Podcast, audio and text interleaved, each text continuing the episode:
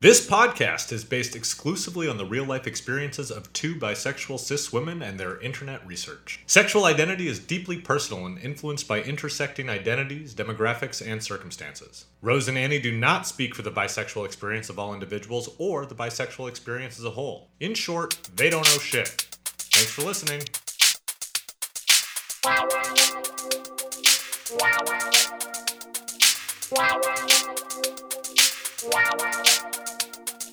I'm Rose, and my pronouns are she and her. And I'm Annie, and my pronouns are also she and her. And we're here to provide some context about the bisexual experience by sharing stories, getting advice, and talking to queer people we like. we have guests today. Um, I realized we did not ask you guys uh, for your preferred like intro, so I'm gonna wing it. Go for it. Yeah. It might sound cool. familiar. Rob and Love it. Alex are the hosts of Two Bi Guys, a podcast about fluid sexuality, gender, masculinity and femininity, intimacy, relationships, and more. Yeah, that That's- captures it. Yeah. I pulled it from your podcast description. Yeah, we, we must have written that somewhere. um, yes. Hi, I'm Rob. I use he, him, and yeah, we host two bi guys. Yeah, and I'm Alex. I also use he, him pronouns. Um, yeah, and it's exciting to have two bi guys to two bi girls here. So that's cool. I love it. It's like there I feel the bi energy Yes. coming into Brooklyn. Um, so we have some questions for you Yeah. guys Yeah. I love Okay. it. about I'm ready. Annie, I don't know if you read my idea that I didn't send to you because I thought about it last night while I was like falling asleep in bed. Ooh, She didn't read it either, did you? Mystery idea. I texted you about it this morning.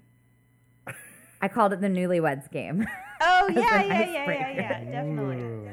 okay, I don't know if we need to write it down or if we can because it's not a visual medium, but um, I was thinking we could each think of like the biggest stereotype for bisexual men and then the biggest stereotype for bisexual women and then see if we all match up or if we have different perspectives on it. I'd love that. I have my answer already. I already have my answers too. Annie and Alex, do you need a moment to No, I think? think- No, Yeah, I don't I'm need a moment. I'm good. Okay, let's Yeah. let's start with stereotypes for bisexual guys. okay. Try You it. good? Yeah, I, I'll stick to my answer no matter what you all say. I will too. But I think the biggest stereotype about bi guys is that they're really gay. Yes, Yes. exactly. yep. Yeah. That it's not a thing and that it's just a way of Yeah. It's a say you don't want to say you're gay, so you say you're bi, which is Yeah. very much a myth and harmful. Well, because being bi is easier than being gay. True story. oh no. yeah, right. Sarcasm. Sorry. Air, air. I don't qualify hard, but but I don't know if that's true at the very least. You know. Um, But yeah, absolutely, that is the biggest, well, most harmful stereotype in my opinion. Mm-hmm. Yeah. Annie, you said the same. I also that would have been mine For guys, for guys. Yeah. yeah, yeah, definitely. But it's interesting. It's not the same for women. It's. No. No, I mean, not at maybe some people would claim that, but it's not like a. It's not the first thing I think of. Yeah, and like I feel like anecdotally, I know plenty of women who kind of face that, but I feel like it's based on many other factors pure than just like purely them labeling as bi. Mm-hmm. Well, and actually, I think I don't know if this is the biggest stereotype or misconception for women. I'm curious your answer, but I've definitely seen it be flipped. That like the misconception is that bi women are really straight.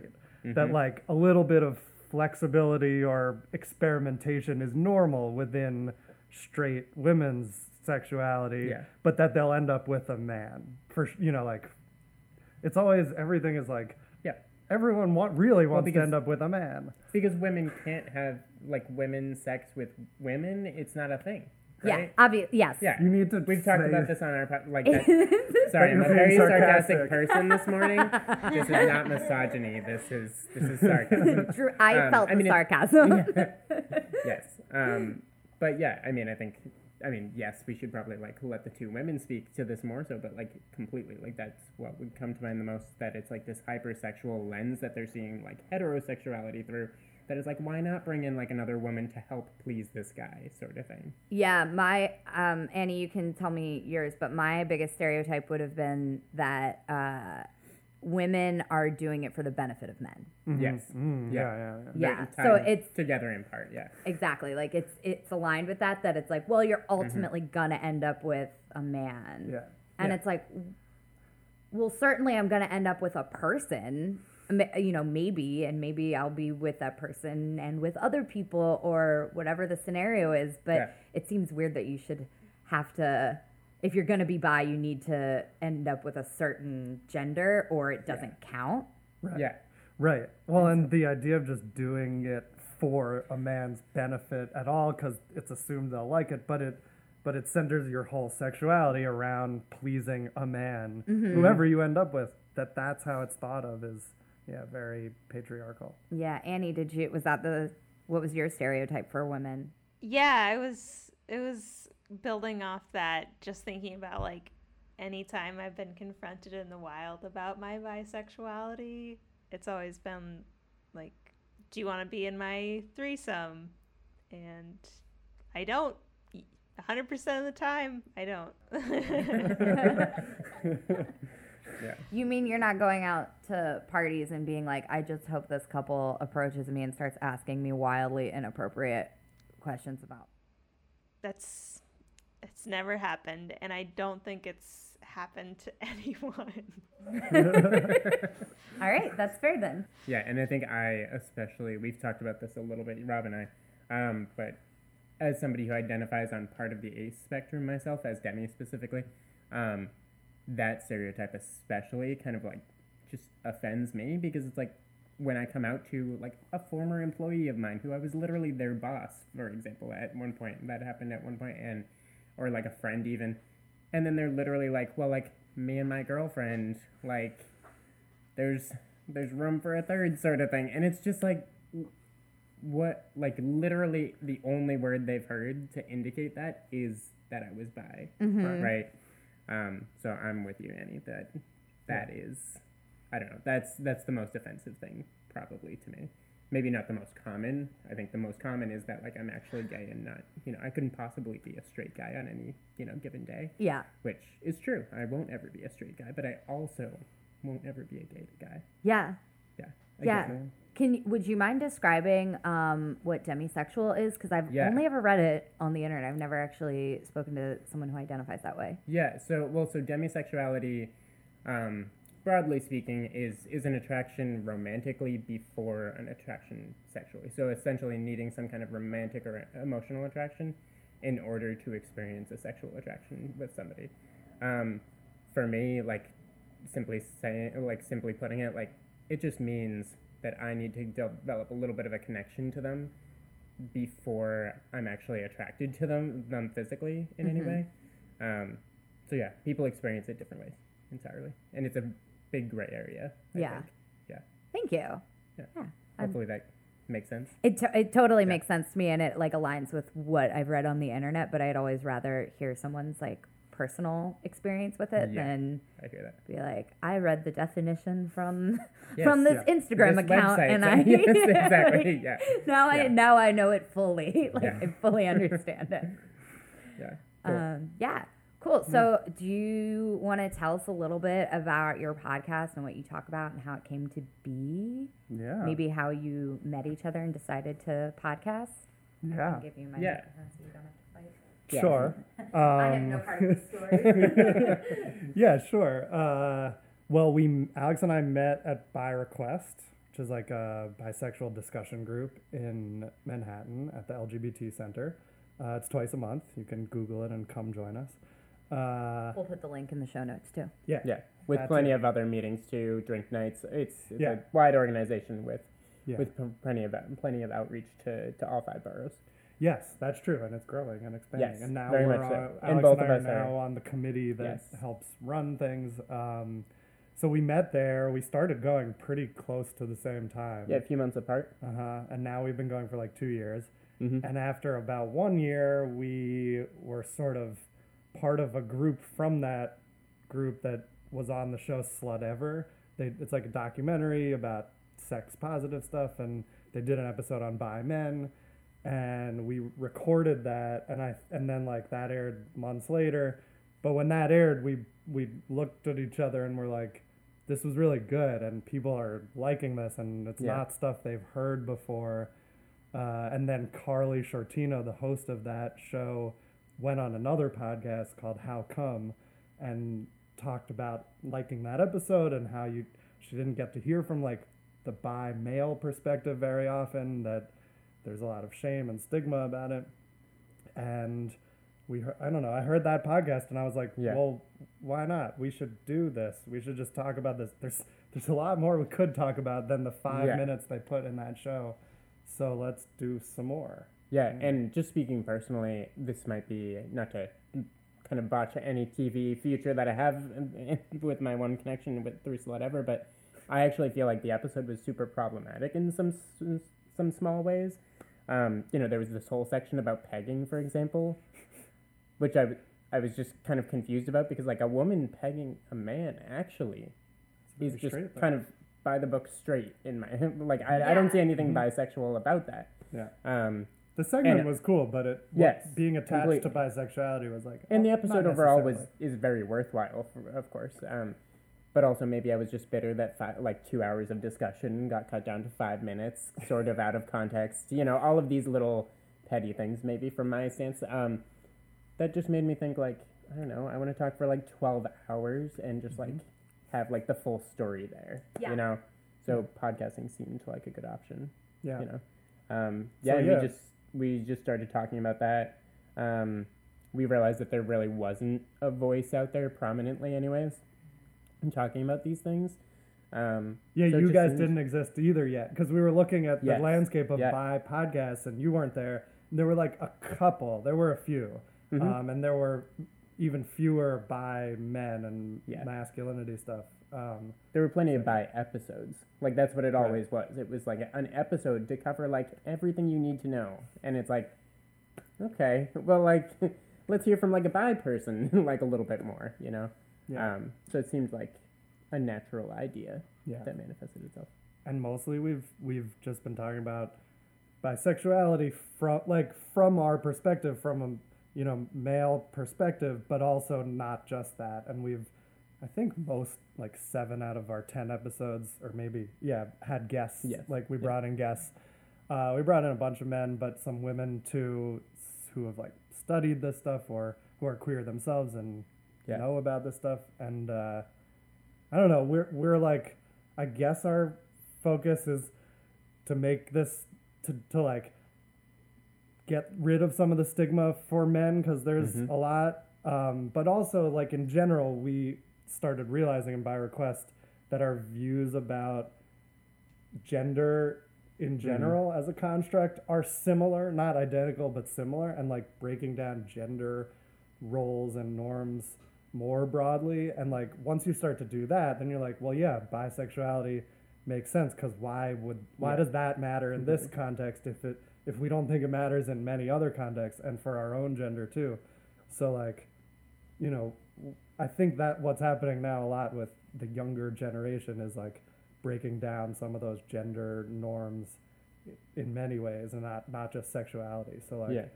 Well, and you're hinting, you're hinting at it, but like I think what what was important to us was, yes, we're two bi voices getting out there in a way that I'm not seeing bi voices get out there, but also I felt it was really important, and we both did, to make sure that we held like an intersectional conversation and really held like we brought plenty of people of color onto season one, and, and obviously we want to make sure that those voices because like a bi a black bi man's experience is a, very different than our white male experiences, right? Um, and I also think that part of it for me personally has been a way of showing that as bi men we have found kind of an easy path to supporting people of other identities and making sure that that support is is shown through our actions and, and bringing on those guests. Yeah. If that makes sense. Yeah. Yeah. Well, and we have somewhat different stories in that, like, sure. I identified as straight for 30 years, and you identified as gay first, and you, Mhm. you're of almost a different.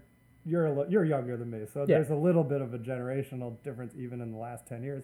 But also, we have pretty similar stories in some ways in terms of our like cis white relatively privileged background Yeah. and so that i think makes it now that i'm out like a little easier to talk about this stuff and not worry about certain repercussions so like we want to use that platform to like make it easier for other people too to talk about Yeah. different experiences Yeah, yeah that's like. Sorry, I'm moving my microphone too Take much. it. Doesn't I need like a lazy Susan to rotate it on? um, it's interesting because I feel like I'm a Rob. Like I'm a little bit older than Annie, and I identify as like straight with the like appropriate amount of female attraction to other women for like my whole life, And, and, and, how much is that, Rose? um, 12.5 apparently quite a bit.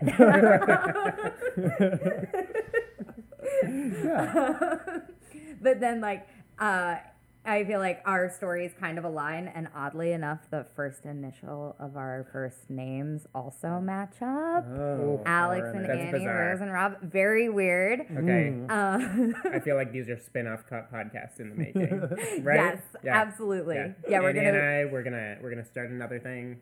Yeah. Annie and Alex and Rose and Ro- yeah yeah. something Yeah. Okay, I like it. We can rotate episodes. Yeah, exactly. Yeah. Yeah, what is there something with like bisexual swingers we can do there where it's like Ooh. just uh, you know, a play on that stereotype? What's the proposition? okay. um, yeah, but I've I've found that like the same thing where um, you did a really good job of identifying guests and getting them on who have that intersectionality, and I really admired that and appreciated that because it's something we've struggled with. If you're out there, please, we want to talk to you. Please come talk to us.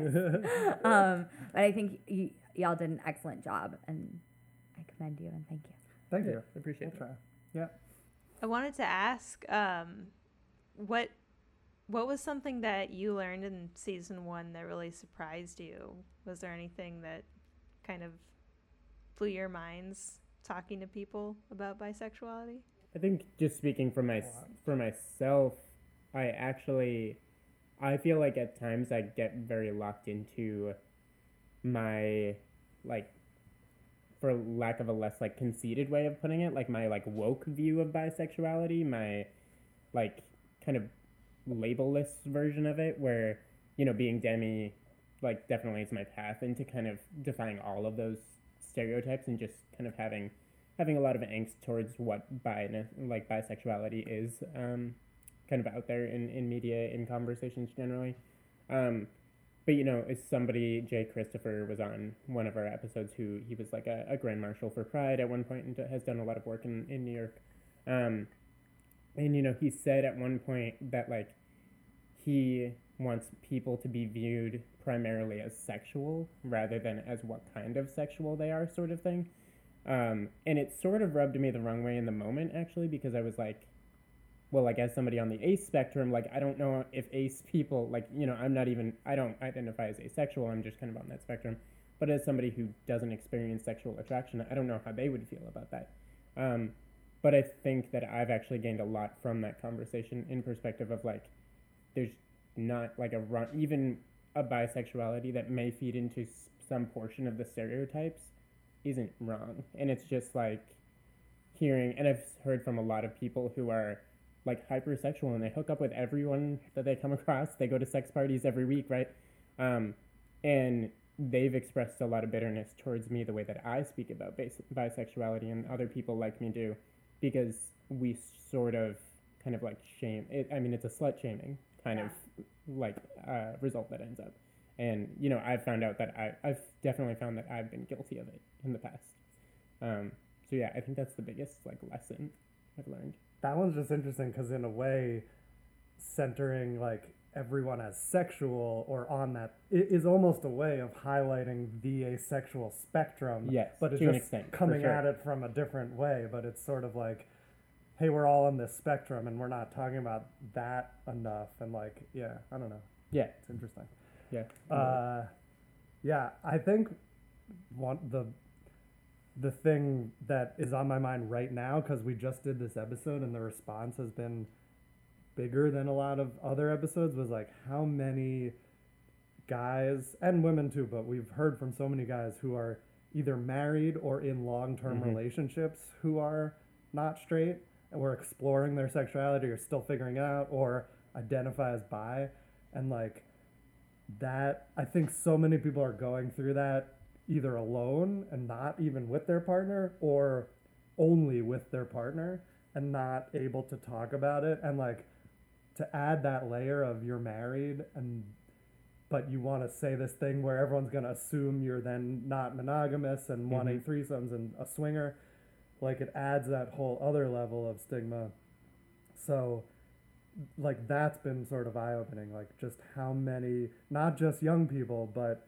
people who've been married are exploring this stuff too it's Yeah. been yeah, a- Yeah. a lot more than i expected Yeah, we've had a few people reach out with similar stories. I was also very surprised by that. i mean there's no easy answer for that it's just like you both have to be on this journey of Yeah. learning more because we don't know a lot, most people don't know a lot about it and then like getting to some sort of acceptance and com- you know like deal with each other that you know of what you're comfortable with Yeah.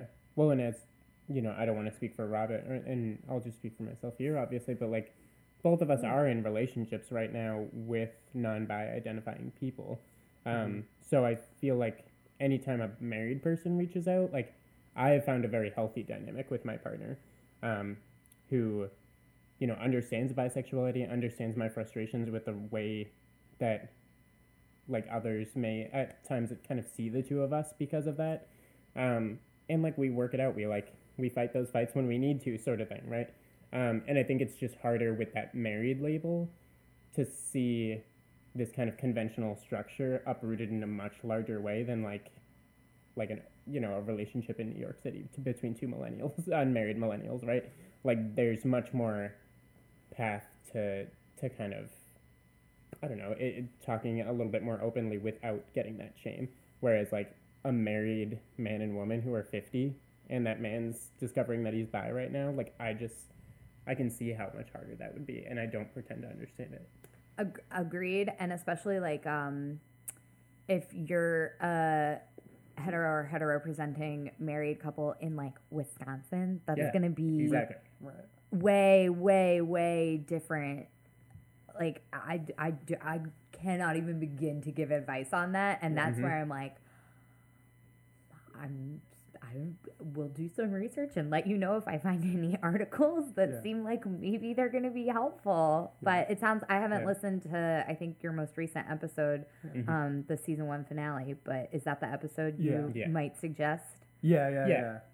Um, and we and because of it i think we want to do more on this topic For sure. next season because because we only did a short segment and the response was great uh, and people and and i think something i also learned from the responses and also from talking to people is like i don't know what advice i would have to like you know move forward in a relationship and negotiate that but i have we have heard a lot that like it's so hard to come out and to break that Mhm. ice and to like especially in wisconsin or whatever like with all the stigma about that and about marriage and if you're in a religious community or whatever like there's so many barriers to just saying hey i'm not sure if i'm straight and i still love you and like whatever. But once people say that at least what i've heard has been very positive. And like people are more under like partners are more understanding than you think they'll be they want to figure out you know how to work it out and it's not as big a deal as most people think. And like it's just a process of learning but like the biggest barrier is that breaking the ice at first and just coming out. And so many people have written to us they're like i was not out to my wife for 10 years 20 years more. And then i finally came out and now like we're working on it and it's great and it's not perfect we're figuring it out but i'm so glad i came out and am able to talk about it comfortably. Because once you Yep. do it you can. It's a normal thing. You it's a thing that you can talk about like any other thing. Yeah. it's just that it, breaking the ice is so hard. Yeah, and I think it's um, an assumption that a lot of folks have that like once if I come out to my partner with whom like we have this like established set of boundaries in our relationship, it's like are all the boundaries then Yeah. off? Like Yeah, everything's, everything's gonna change. demolished? And it's Yeah. like, no, you get to like renegotiate the same way you would when you're like, hey, I'm thinking about taking this new job in another state. What do we think? Do I move to a new state? Like, do Yeah. like probably if you're married, you're probably going with the person. I was like, do you come with me? Right. but that kind of thing and it's like well now you're just going to be like how do we incorporate do we incorporate or is it just Yeah. like something that now we can talk about Yeah. Right. Well, and I think also like why is this just a bi thing anyways, right? Like I in my opinion it just breaks down harmful, potentially harmful like boundaries that we put on a relationship in the first place. Like I know I do know one relationship actually. Um they married years ago and she came out as bi and she was super nervous about it obviously because they'd been married for a few years and had no idea how he would respond and it turned out that he was sort of interested in opening up their relationship too. And it's like if she hadn't come out as bi i don't think that conversation could have any ever gone anywhere. And i don't think he would have ever like that still i think trying to open up your relationship can be a harder conversation than coming out as bi. To, to you know for some people anyways. Um, and like that's to show there's some benefit sometimes right? To just like breaking down the expectation that the two of you already have on that relationship Right. It brings down other expectations too, and you can start having other conversations more easily too. exactly yeah I, I was afraid what to what you were saying, like that coming out would change everything and would like I would be a different person. And like that's not what happens for most people, I think. And so it's if you're in a relationship, it's like everything we know is not gonna change. We're just adding this thing. It's an additional thing Mhm. that we can now discuss and incorporate or not and like you know, once you go through it you sort of see it that way. But I get the fear of like everything's gonna change. It's all different. But completely Yeah. but I don't know. That doesn't always pan, that doesn't usually pan out that way. It's a it's a fear we have. yeah yeah Yeah. as far as um because it's obviously like a very serious decision to come out and how to come out um Yeah.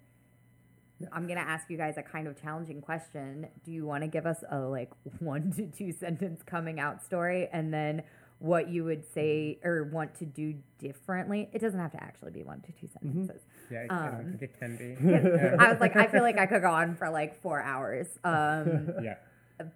but then like i guess the main thing if you don't even want to share that story because i know you you both already have on your podcast but Mhm. like what do you wish you had done differently? Or like would you tell yourself before when you were struggling and deciding how to come out? Um, I think it's a hard it's a hard question for me because as Rob mentioned before, I identified as gay from the time I was like 15 or 16 to when I was 20. Um, and when I was 20, like the bi coming out experience was the easiest thing in the world, honestly, in retrospect. And it's not, it is not that case for, for most bi people. I see that, you know, obviously I'm a unique scenario in that. Um, but I had already identified as gay, so just to come out as bi was really just like a quick decision I made one morning to like post something on Facebook, let all my friends know everybody was cool because I was already like amongst this queer world. Um, so I feel like the the what that question kind of points more back to is the fact that I labeled as gay in the first place and wishing that I had when like when bisexuality was mentioned just kind of like actually like looked into it a little bit more and like actually get kind of yeah I, I guess it's not really something i could have done differently but something i wish was there. And it's just more bi awareness because i was never really gay in retrospect you know? Um, the same way you know a currently bi or gay identified man can like look back and see their straight identifying man having men, like crushes on men sort of thing like i had the same thing on women and i just due to that same stereotype we pointed out near the top of the conversation about the assumption that bi men are or bi men are gay, I did that to myself and just kind of put myself in a gay box, and and other people did too. Um, so yeah, doesn't really answer the question, but but I feel like it kind of loops all of those things into one that like that needed to be different. Yeah, that makes sense. Uh, I I mean I identified as straight for most of my life and dated women exclusively like through college and into my 20s and then I started exploring my attractions toward men when I was 29, and I remember that because I remember thinking I don't want to turn 30 without exploring this. uh, arbitrary marker that helped push me to not procrastinate longer. Uh, and but then I didn't come out till like age, you know, for a couple of years. Age 32 maybe was when I started going to BiRequest. And like I guess my my initial thought when you said what would you tell yourself or do differently was like I wish I had realized it sooner and I wish I had like been Yeah. okay with it sooner. But na- but then I'm like doing a double take on that cuz I'm like you know what there was a little bit of tension and like ho- like internalized homophobia and and tough times when I was starting to explore it but couldn't talk about it. Like that was a difficult period. But until then, I felt pretty comfortable with what I was doing and I didn't like harbor these secret feelings my whole life. Like they sort of developed and in a way like they developed at whatever rate they were going to develop and I got tuned into them at the time I did and, and then I struggled a little and then I came out and like I think actually what I would tell myself now is like there's no timetable and you don't have to rush anything and like if you come out later that's fine. It doesn't mean you didn't it doesn't mean you like repressed stuff for that long. Like everyone's different. You might have repressed stuff or not for however long you did and like so now i'm kind of like when i was 32 coming out i was like i should have done this sooner but now i'm like no that was the fine time to do it and like enjoy it just enjoy it now and like Yeah. yeah I don't know. that's what i'd tell myself Yeah, I hear that. Yeah, I like that. I think I think both of those make a lot of sense to me, and I can like find things that I'm like, oh, yeah, that's like very, hmm. very true to my experience at least. Like the age 29 but- Yeah, I was also 29 when I was like, oh, I I'm gonna start doing this. if you're out there and you're 29 and you're It's straight time. you, you might think about not being straight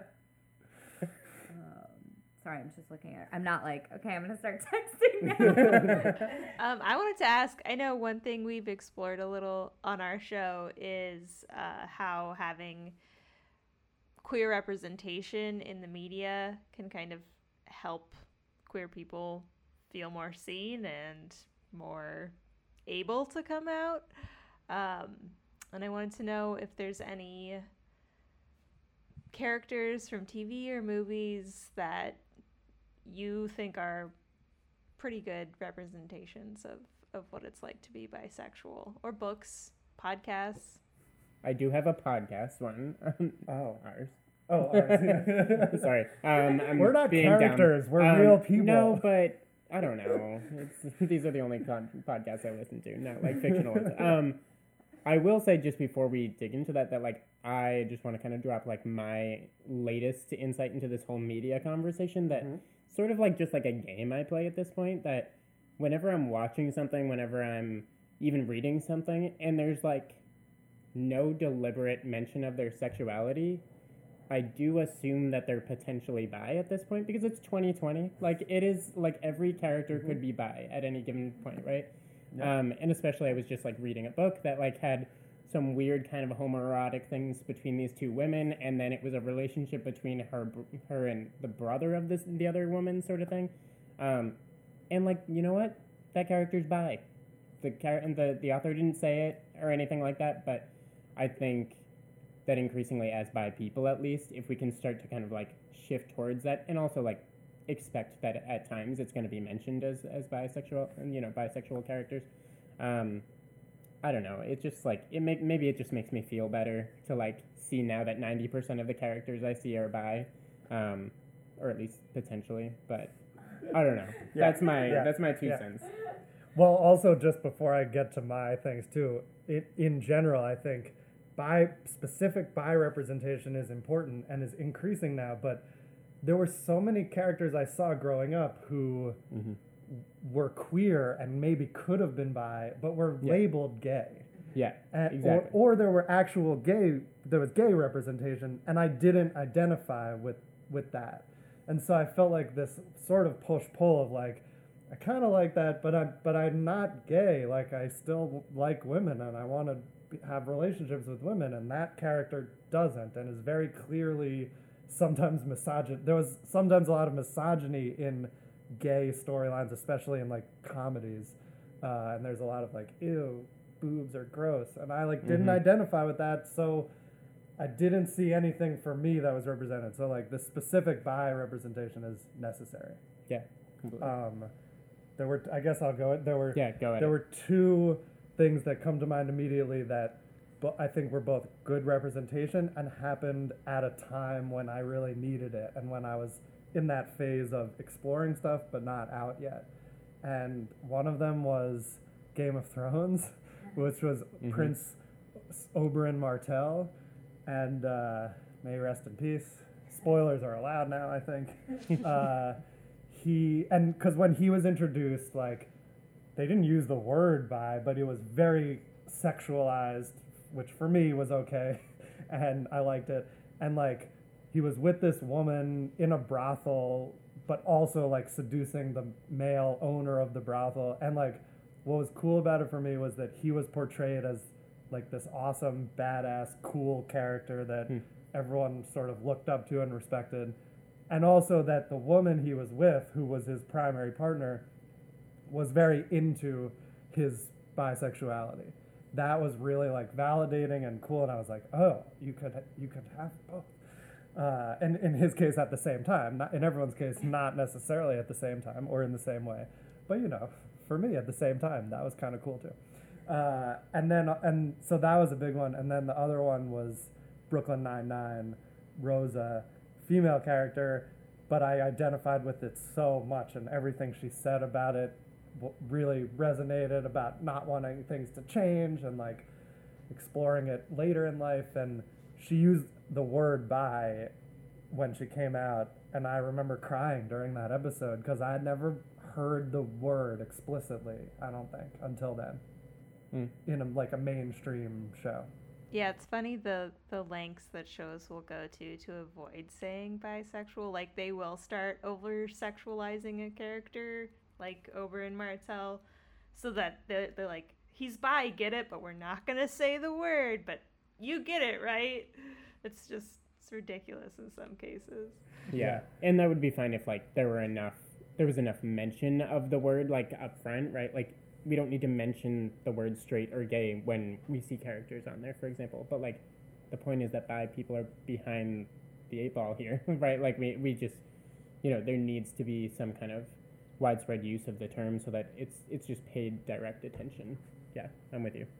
I wonder if that's like in the 90s there's like a, a rush of like like popular television shows that are like and this is the gay character. Does Yeah. everybody Mhm. know how gay this character Yeah. is? Yeah. Like I feel like that might just be a push that like media requires to be like these are the bi characters. They're all Yeah. bi. We're saying they're Yeah. bi. Look how bi they are. And then Yeah. eventually it can just be like okay, cool. Like you see that they're dating people of all sorts of genders. Like Yeah. now we know Yeah. what that means. I Exactly. think I think we're in that phase now of like we need specific bi and you need to say the word and like Yeah. and that may be a hump we need to get over which is cool and I do think we may move more towards a landscape where it's assumed like you said that the Yeah. assumption is people could be fluid unless they identify as straight. Yeah. That's the world I would like to live in. Yeah. So let's create it Yeah, on and the- television. And there's like a, it's a terrible show in my opinion, but the 100 happened. It's like this show with a bunch of like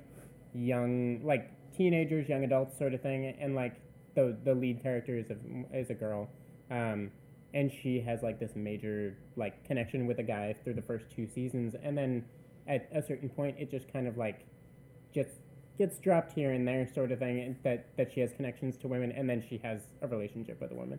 Um, and like when i was watching that even i was like so glad to see it um, even on this crappy like sci-fi tv show right? Like um, but at the same time i was like why wasn't it in from the start like a little bit more? Or, or why can't there be that show where it's it's just part of their character from the beginning? We say it out loud you know all of that.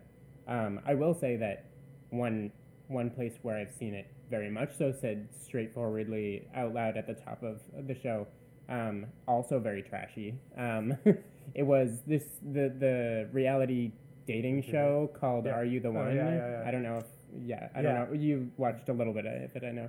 Um, I but they it. the most recent season, it's it's basically this like nonsense dating show where a bunch of people are out there and have to find their perfect match of the the pool of people out there. Um, but the most recent one was 16 sexually fluid people out there, and it included two trans um, person, certain trans people, one trans masculine and one non-binary.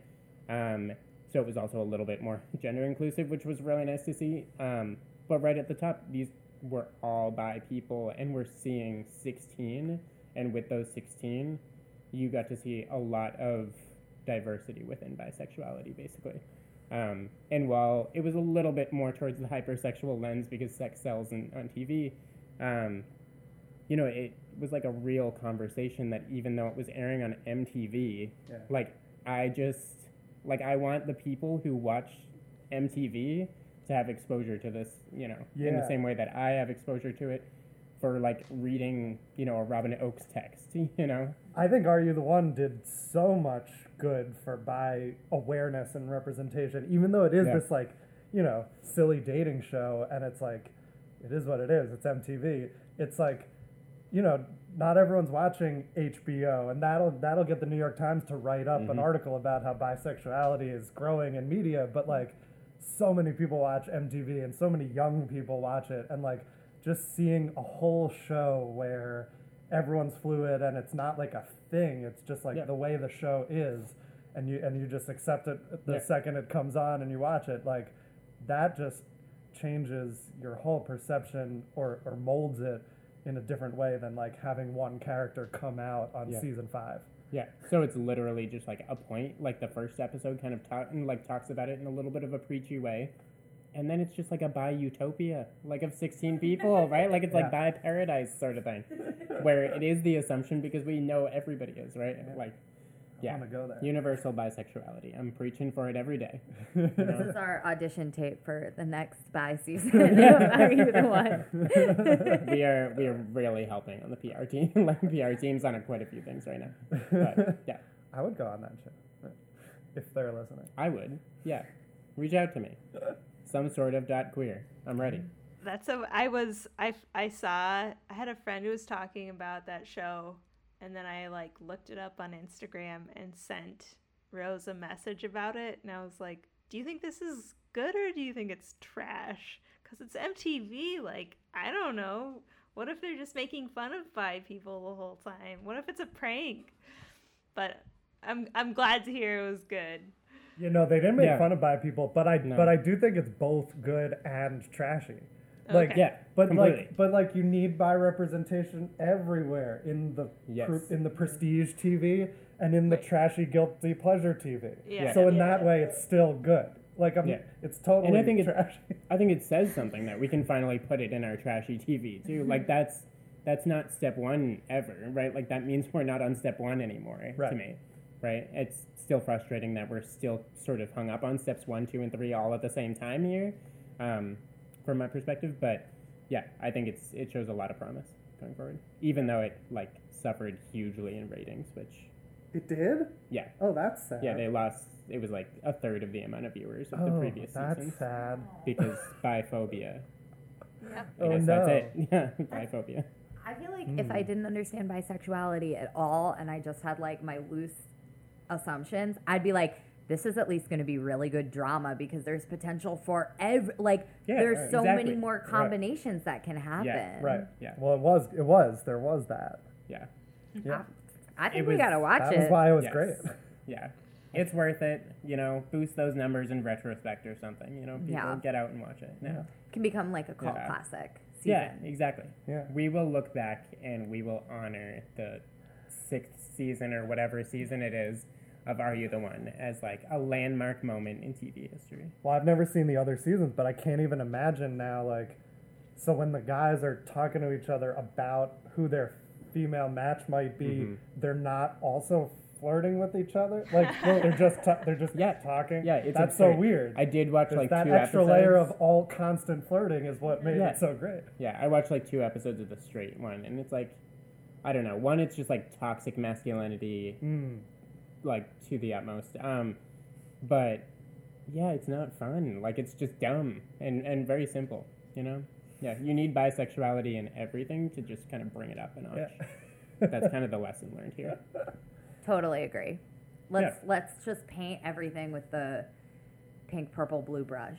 Yeah, Go yeah, for yeah, it. completely. Anybody who works in TV, movies, any like sort of entertainment, you just need more bisexuality in it if your ratings are suffering. Yeah, I think so too. Rob, Actually, the try it. evidence shows the opposite, but we're not going to recapture that.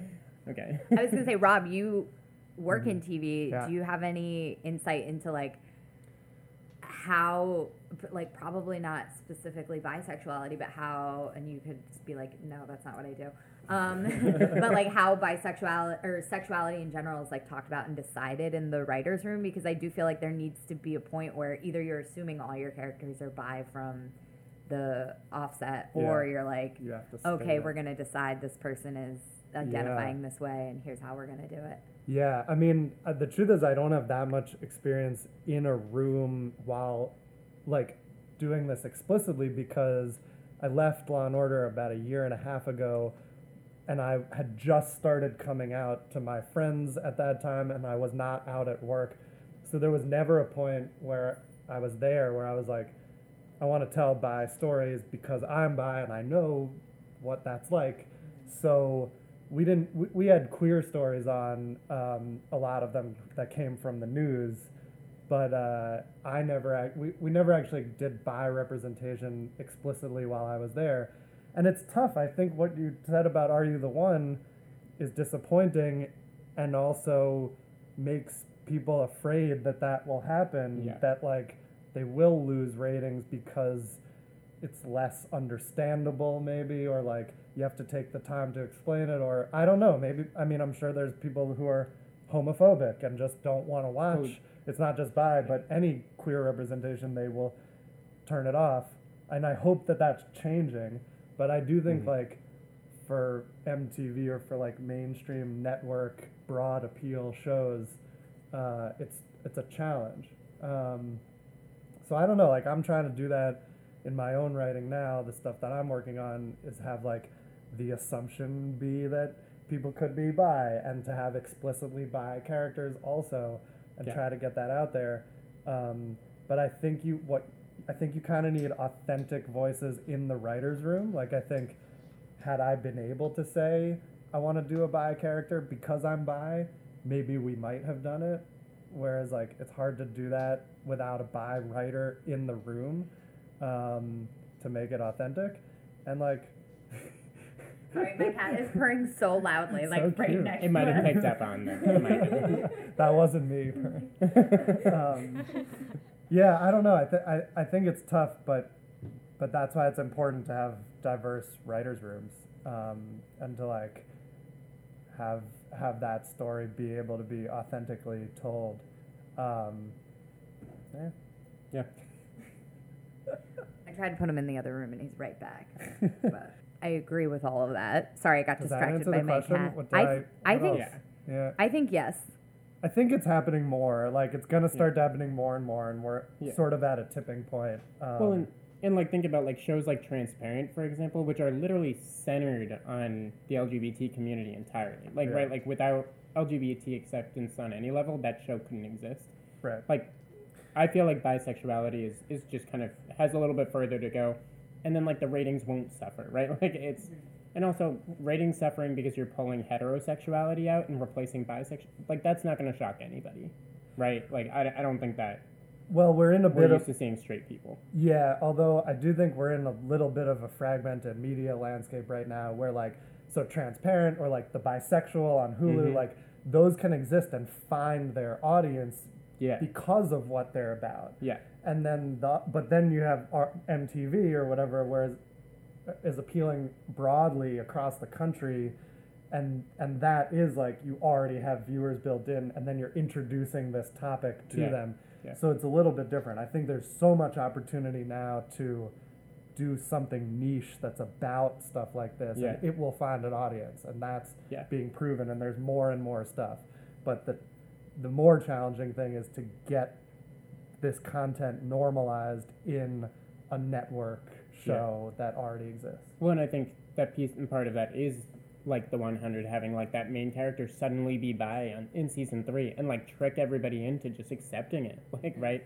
Um, you really like it might be an unpopular opinion just because sometimes we don't like when it's kind of like hidden there, but at the same time, I feel like that's the starting point, and that's that's kind of the main way to push at this point um, towards bi representation. Yeah, I don't know.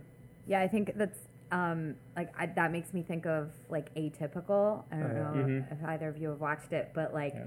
you watch the first two seasons, and if you're like plugged into queerness at all, you identify. I don't want to give anybody spoilers, but maybe I'll just put a note in the show notes. But like the sister, if I feel like if you're queer watching it, you're Yeah. like she's a queer character. She's Completely. dating a man and like I feel like when I watched it I was like oh, it kind of sucks that they're like just like she's such a Yes. clearly queer character Yeah. who's going to then date a man and then that story progresses and you're like Mhm. oh interesting Yeah. like I think Yeah. that's that's hel- done very well and such good storytelling that if you're watching that show and you maybe are watching it and you're just like oh like she's kind of a tomboy interesting and now she's dating this guy great good for her and then you're like oh wait now she has this really intimate friendship like Mhm. that starts to develop in a certain way that it could Yeah. like kind of expose you to that like like a real experience of like a 15 year old figuring out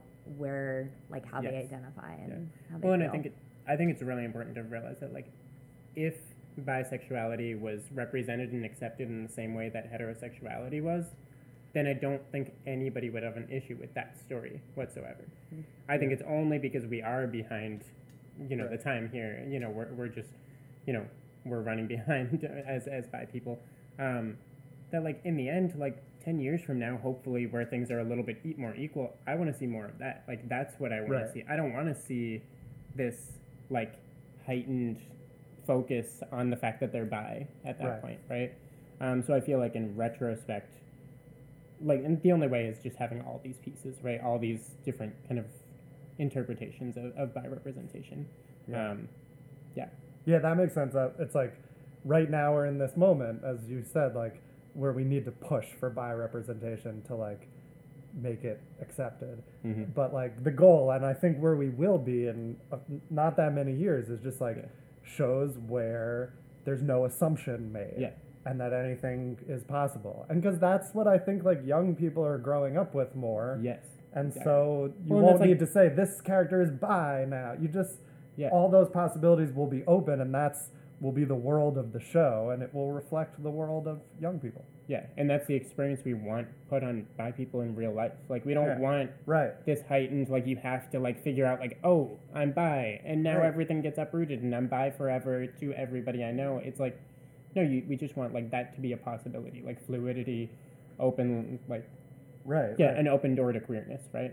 Rosa and- coming out on Brooklyn Nine is Mhm. this like it reflects the way bi people have to function in the world now, where like you have to come Yeah. out even in your thirties, like, and it's a big thing, even if you don't want it to be. But that, but hopefully, like that landscape will Completely. change for real people and in the show. Yeah. I also just think it's cool, like, we're able to have this conversation. Probably like five years ago, we'd be like, that one character who I'm Yeah. reading is Yeah. bi. Yeah, yeah, yeah. so, Yeah. It's true. There's a lot more lately. Yeah. I will plug a book briefly before we move on from this. That um, it's gonna sound terrible because like I'm just thinking like bi ha- like bi characters with happy endings sort of thing. And like when is that ever a thing? And like we've talked about a few here, um, but in terms of books, there's there's a book, and like I said, it's gonna sound sound terrible, but it's called They Both Die in the End. So like, is it a happy ending? Like Spoiler. I mean, like not like not on paper, right? um, yeah, because like plot twist, the character dies, um, but it is it's a bi character and a bi man and a and a gay man. It's actually like a YA, like new adult, if you care about that term, book where it's kind of like eighteen year olds, twenty year olds, sort of in that range. Um, but it's a really great like look from a, a queer writer at two queer men who are living very different queer experiences.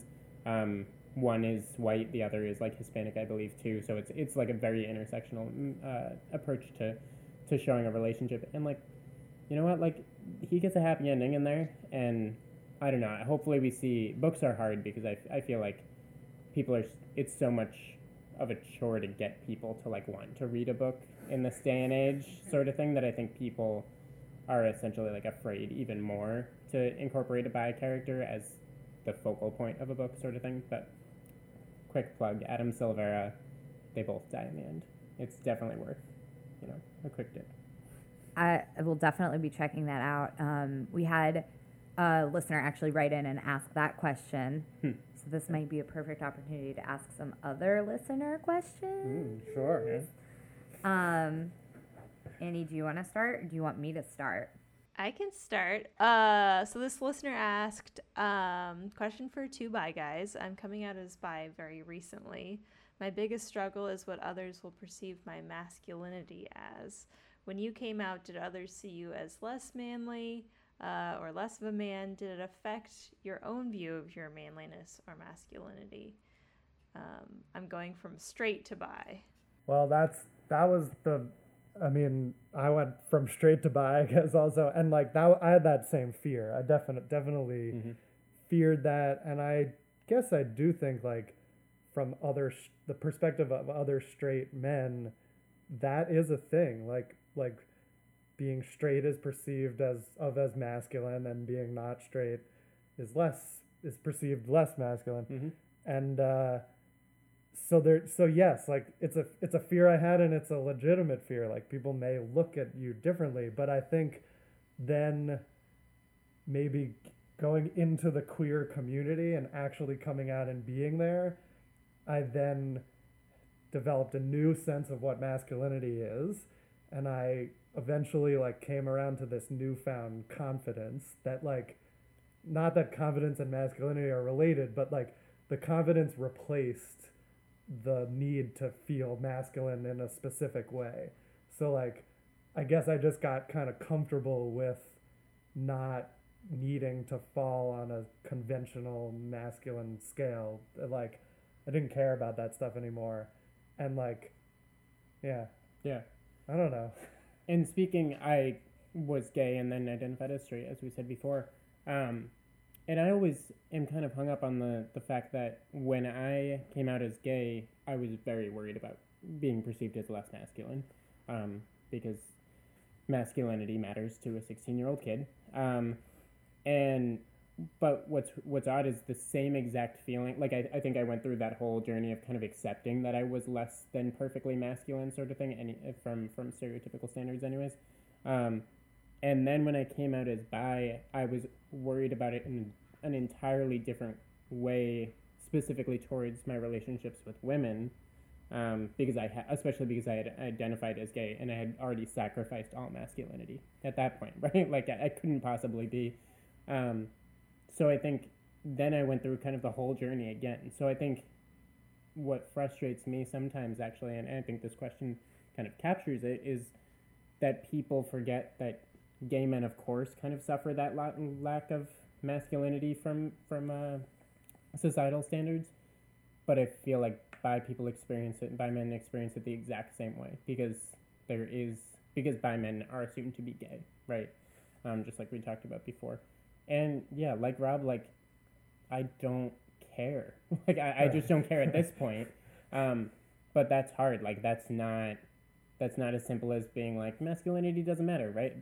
But it doesn't. Like what does masculinity actually warrant from anybody? Like I, I don't know Right. why I mean it's it's just ingrained in patriarchy that we ever put all, all this like yeah, all this pressure on to being masculine. Right, right, right, and it's it's a very complicated question because like, what is masculinity anyway, mm-hmm. and like, why is it an ideal sort of thing that men should be? And like, I think coming out and realizing I'm bi has sort of helped me interrogate like what that question what is masculinity and like which parts of it do i like and do i enjoy being part of and having people identify me that way and then which parts do i not like and are toxic and because like there's a lot of toxic masculinity so sure. so i now have this new relationship with masculinity of like you know taking the parts that i like and and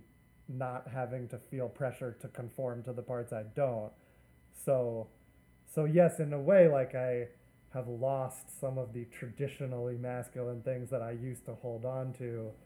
So, some people may perceive me as less masculine, but I'm now much happier in the the type of masculinity that I, you know, embrace.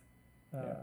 Well, and like, what is masculinity if it isn't that which men do? Like, right? Like, Right. Or, or that which men are, right? So, I don't know. The, the term masculinity and femininity, like, frustrate me in the first place because, like, they are so arbitrary. Um, is, and you know there is pushback, but I honestly feel like the best way, like I fought pushback from my brothers, for example. I have two brothers. Like I, I don't even think they would ever say that they treated me in a homophobic sort of way or anything like that. But like there were little things, and I don't blame them for those things because they're straight guys. like they're straight cis guys. Like it's what I expected. Um, but I think like when you come out as bi or even as gay, just because it's sort of the same conversation here.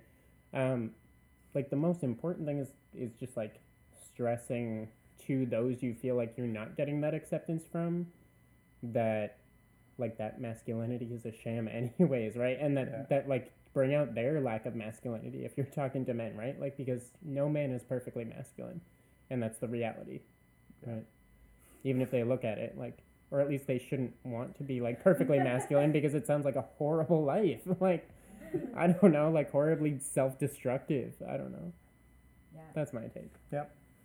Yeah, I think too, uh, at least in my experience, like by starting to explore and like own my own bisexuality, I was Mhm. like, uh, you're naturally diving into this queer community and like queer materials. And so you're Yeah. much more likely to start getting exposure to like, oh, these, like, Yes. when you use the term masculine or feminine, here's what you're really saying. Like, often, like, try to think of the actual adjective that you're using. Right. And that Mhm. kind of, like, Right. am I saying that person's like very brave or outspoken? Or am I trying to say Mhm. that they're like sensitive and like deeply empathetic? Like, Yeah. Yeah. that kind of exploration, I feel like just Yeah. happens naturally, and you start to deconstruct this world that you've been raised in. Yeah. Yeah. Or it, Completely. or it's a lot. I think people th- just think about looks a lot as Mm-hmm. masculine and feminine, and like once you enter the queer community and you start to meet people, you're like, oh, looks. That people are on a very big spectrum, and Yeah. like how you present really has very little to do with who you want to have sex with. Yeah. Because like I've seen, Completely. you know, you've seen everything now of like things you wouldn't expect to have seen with a traditional view of what masculinity is and femininity. Annie, did you have something to say? I noticed you unmuted. I just want to double check.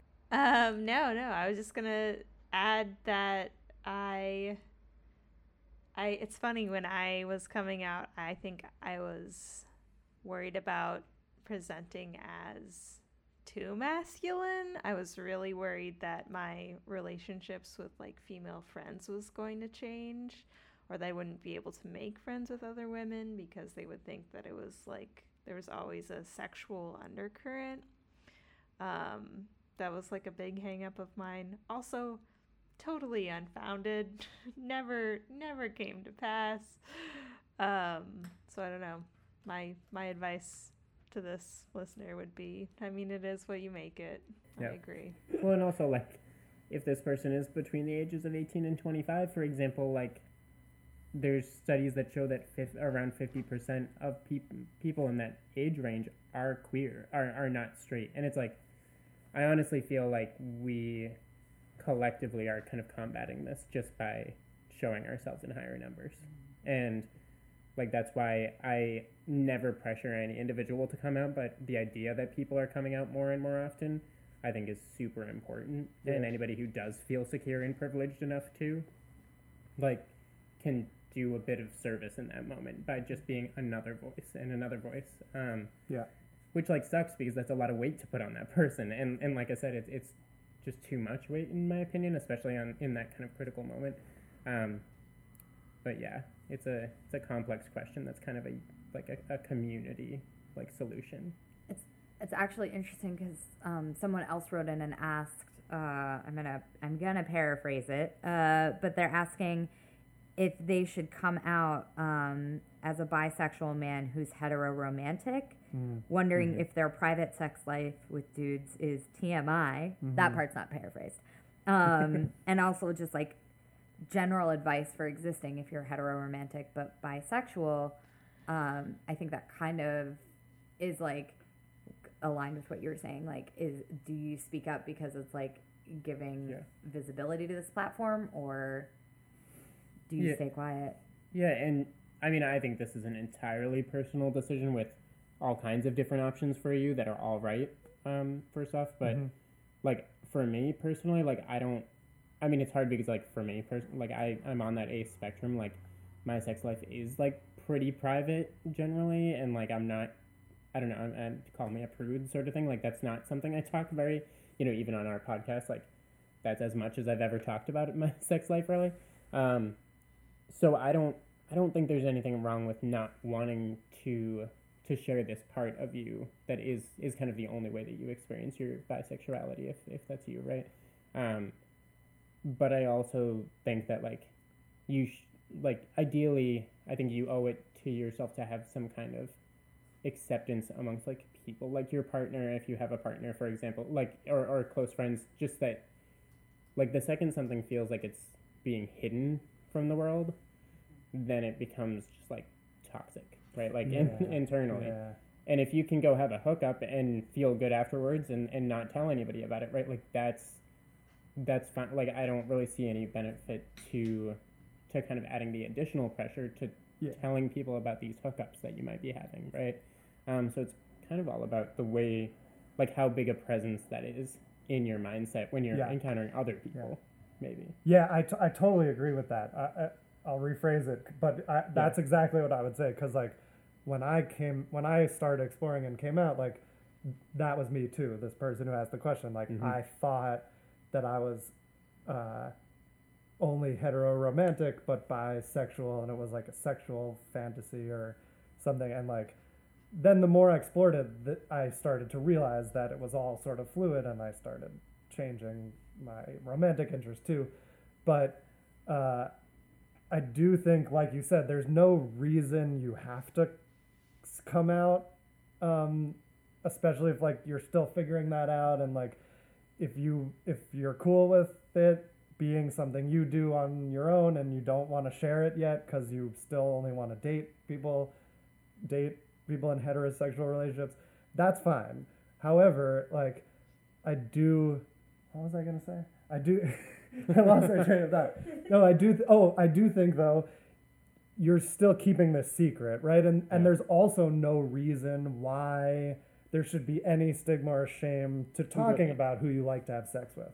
That some actually some responses I got from some people when I came out were like, "Why are you sharing sex stuff? If it's only sex stuff, why do you need to be sharing it?" And my and for me it was like, well, I don't want to answer that question. I want to ask why not? Like, why is Yeah. this something that we feel we should hide? And not just bisexual sex or, you know, sex with people of the same gender. Like, why is sex taboo mm-hmm. for so many people in so many ways? Like, we could be fighting that. Like, you know, so I don't think you need to, but I do think it can be toxic internally the more you're having thoughts or experiences that you feel you can't discuss. And like when you interrogate why don't I want to tell people that, it often has to do with stigma and shame and like negative feelings and you know it it's a lot to overcome that hurdle and it's not easy and I don't think anyone has to do it but like there's real you know why why do we hold these things inside there's really no good reason and hopefully like collectively we can change that Yeah, well, and I think to follow up after that too is I always get frustrated with the fact that like just by talking about sexuality, we aren't actually talking about sex necessarily, right? Like when somebody says they're straight, they're not talking about how many like the women they're sleeping with, like if, you're they're a man, right? It's only when we're talking about queer people that it suddenly becomes about sex, right? And you know that's that's another like super hard problem to solve on our own obviously but to realize that you don't have to like talk about your hookups or your sex life really to be able to say that you might be bi or you might be gay right like that shouldn't really be two pieces of of the same answer um, you know, if you feel comfortable talking, like if you're with friends and you want to talk about people you have sex with, like that's a thing. But being able to like check out a person in a bar is also part of your sexuality, and that's not hyper like this. That isn't this hypersexual lens that we're viewing it through. Um, we just kind of morph it into that when we talk about bisexuality. Also, can I make one other point about that? Is like, I think especially among men, the the group of people like this person who submitted the question who are bisexual but leaning hetero romantic and maybe want to marry a woman. I think that's a very very large group, and I think it's mm-hmm. much larger than we think.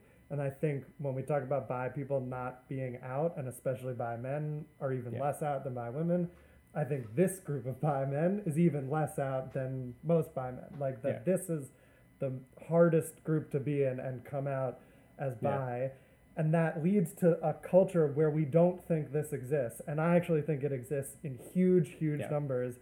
And like when we look at other societies in the past, like the Greeks or whatever, or the Romans, Mhm. or I don't know who I'm thinking of, but like we've seen this on a large cultural scale where Yeah. men and women got married, but men were also having sex with other men at the same time. And that was not a few people, it was culturally accepted. And so I think like no one should have to come out and talk about things in on an individual level until they're ready, but on a societal level, like this is I think is one of the most individ- invisible groups of people, um, and so I do think we should be working toward fewer barriers to talking about that. Yeah. Well, and I think that's the problem with.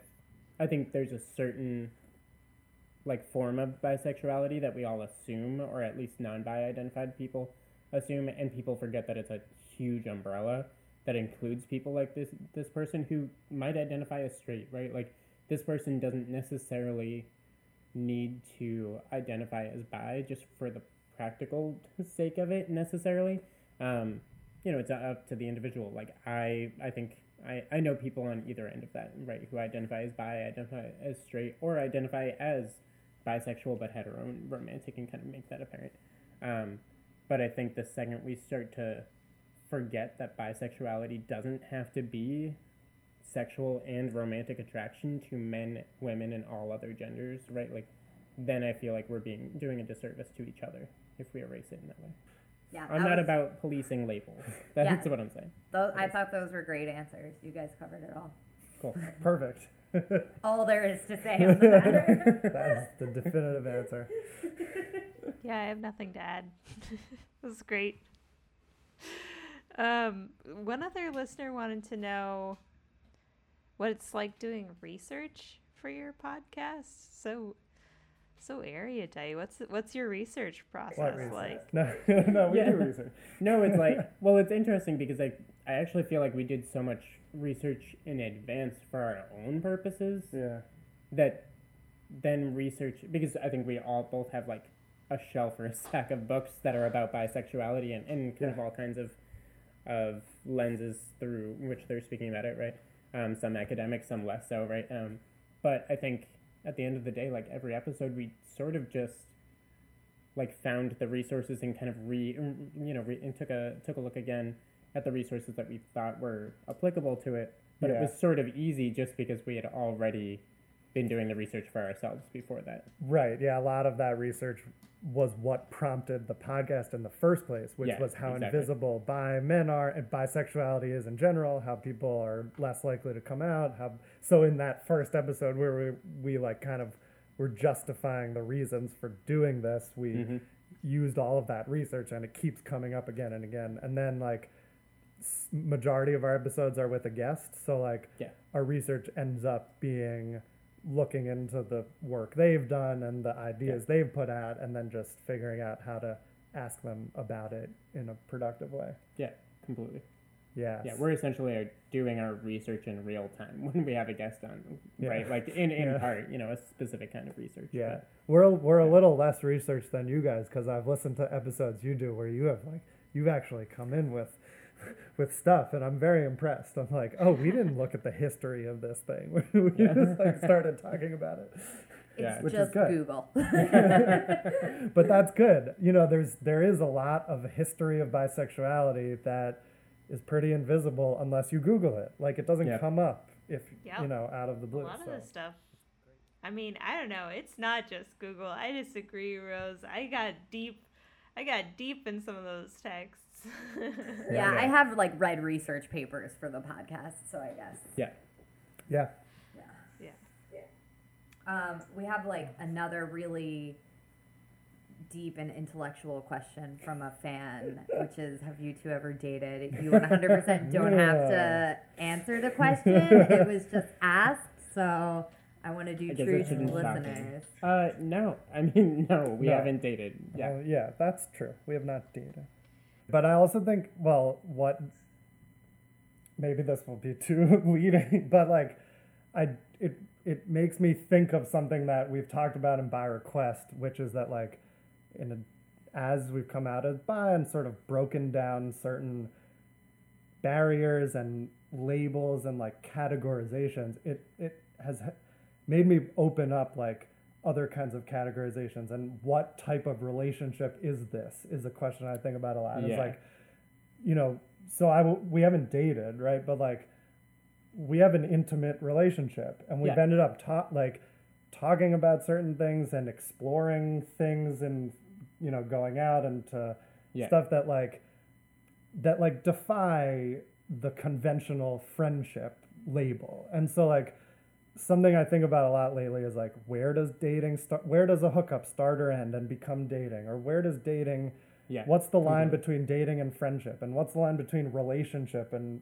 friendship or Yeah. and and all of that stuff is becoming more blurry for me and more nebulous and like things that and more fluid so i'm not trying to make an implication Yeah, about yeah. our relationship but i think like that stuff to me Mm. is more fluid now Yeah, I agree with that. And you know, the way I see it is like relationships have a whole bunch of like check boxes that they can list, and you know, check off, right? And like the ideal, perfectly monogamous, like you know, married relationship sort of thing, like checks maybe all of those boxes. Um, unreason that's unreasonable. I take that back. No, um, but but um, you know, our picture of like a perfect relationship that doesn't actually exist would right, and like you know, my relationship with my partner checks a lot of different boxes that my relationship with Rob definitely doesn't, right? What? Um, but but that doesn't necessarily like qualify the relationships in a different way, I guess. Yeah, You know, like Right. yeah, I guess that's what you're. It's kind of what you're saying. That it's it's hard to, yeah, it's all like a gray area where like I have different relationships that serve different functions, and Yeah. sometimes they're equally intimate. and Yeah. right yeah or it's like like it's in a way you know more intimate details about my sex life than some people that i have dated Yeah, so Exactly. like so we may not have dated but Yeah. like and vice versa. yeah Very much so. Yeah. so we've answered a non-intellectual question very intellectually. I think also, like Annie said, um, no, uh, we haven't gotten. I don't know if you've gotten that question before. We haven't gotten so. that question. No. I okay. Which- I have was- you have you two dated? We have not. Um, but like I think I think the it would be I wouldn't be surprised if you two got asked that question Yes. more as men Yeah. because like male friendship isn't assumed to be like a thing that you could have Yeah. like a deep intimate relationship with another man and have it not be sexual versus like I think people are more surpri- like more people ask oh my gosh all the time people are like me and my girlfriend are you two sisters yeah we just were making out in the line at this tsa i know you don't really think we're sisters like Yeah.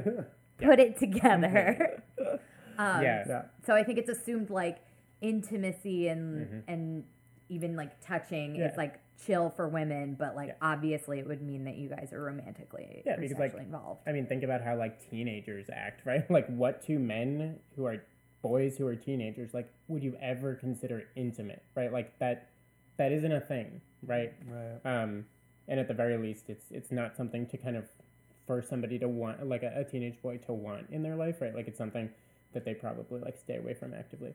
Um, whereas like girls like go to the bathroom together and like they they had you know and like girls kissing doesn't really mean anything right and yeah so there's all kinds of reasons to to maybe not put so much stock into what that intimacy between two women implies in the same way that it like implies something when two men are Yeah. intimate in any way To be fair, we ha- I believe we have gotten that question on our Instagram account. Yeah, Not when we've asked for questions to come in, just like people writing in. mm-hmm. yeah You know, we've also been propositioned on that account a couple times, or just Mhm. sent unsolicited photos. Which, But luckily, there's like a you can accept or not Yeah. accept Yeah. Instagram messages. Yeah. So you know, so that's as polite a we've not accepted all yeah, of them. decline as we can thank yeah yeah Yeah, I want to be perfectly clear. We're not interested in getting those types of Yes, messages. please don't proposition either pair here. Like, we're or do but expect a non-response. Yeah, exactly. You yeah. A polite silence. Yes. Yeah. Send it to my personal account. Uh, I think that's all the questions I have. Rose, do you have any last questions? We skipped a few softball softball questions to like really get to the meat, but I have I do have one more question that's not it's I don't know if it's it's not hard. I didn't put it on the question list, so surprise. I don't know. Um, what are the plans for season two? Oh, Oh, we haven't talked about it. So- tell us if, the, Well- it has to be hidden. That's okay.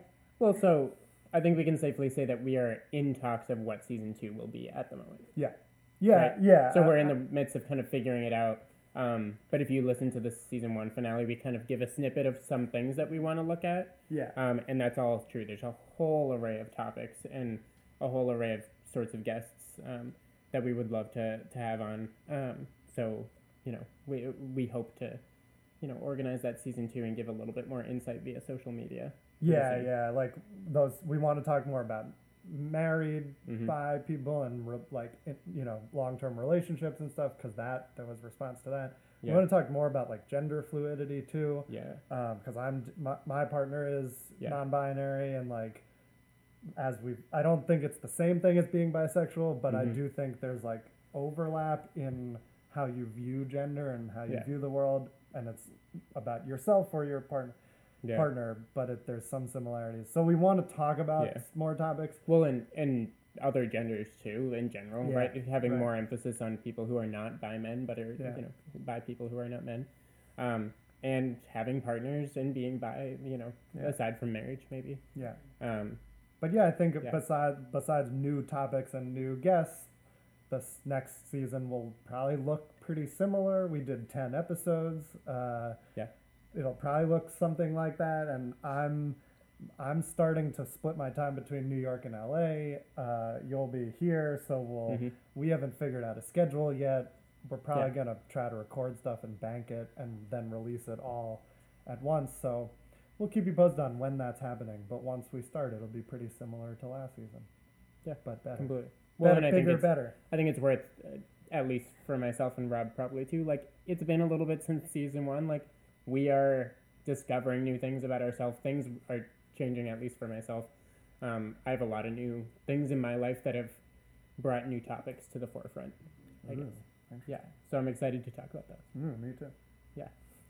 Buyer and better, if you will. yes, that's our tagline for season two. So if you if you haven't listened to Two Bi Guys, they're on all of the podcasting places, Mm-hmm. Yep. it's like platforms. Um, Yeah. and you should go like, subscribe, five star reviews only, nothing Yeah. less than five stars for our friends. We have one four star review, and it's from someone we know. It's our. Wait. I was like, I, don't know if I won't saw out this. this person, but I was like, I mean, they you know wrote a you good can- review. Just click, don't click four. Was it an accident? I guess I don't know. You know what? Yikes. That's I will take that though. That means strangers Yeah. are giving us five. Those are the ones I really, you know, yeah. maybe she was an accident, or maybe she Yeah. thought four was good enough. I was like, Maybe there Oh, that's encouragement. on. That's sort of some sort of encouragement for improvement. Yeah, right you there, need to have right? somewhere to go. yeah, Yeah. yeah, yeah. Yeah, Yeah, or some sort of resentment that they saw only five stars and they were like, I, I don't think they need to think Not this highly of themselves. yeah, it's just bring things into check, you know. Tough. Yeah. Yeah. Um, but we're also on social media, of course, too, on Facebook, Twitter, Instagram, all at two bi guys. Yeah. Yeah. And maybe we'll do more of this in season Yeah. two. Some more crossovers or have, Yeah. have hello Flip things. goodbyes.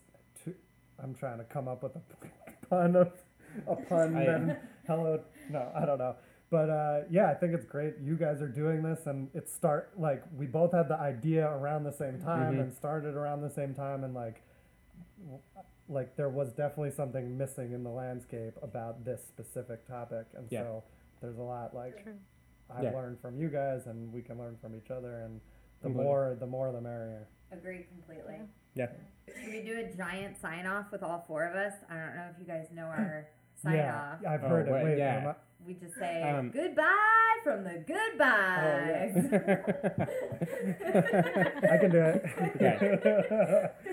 you seem ashamed of that tagline. I was I, I was editing our sign off from our previous episode just now, and it's like completely off sync. Like it's unfixable. So this is gonna be interesting. Goodbye from the goodbyes. I'm I don't know. I don't know about that one.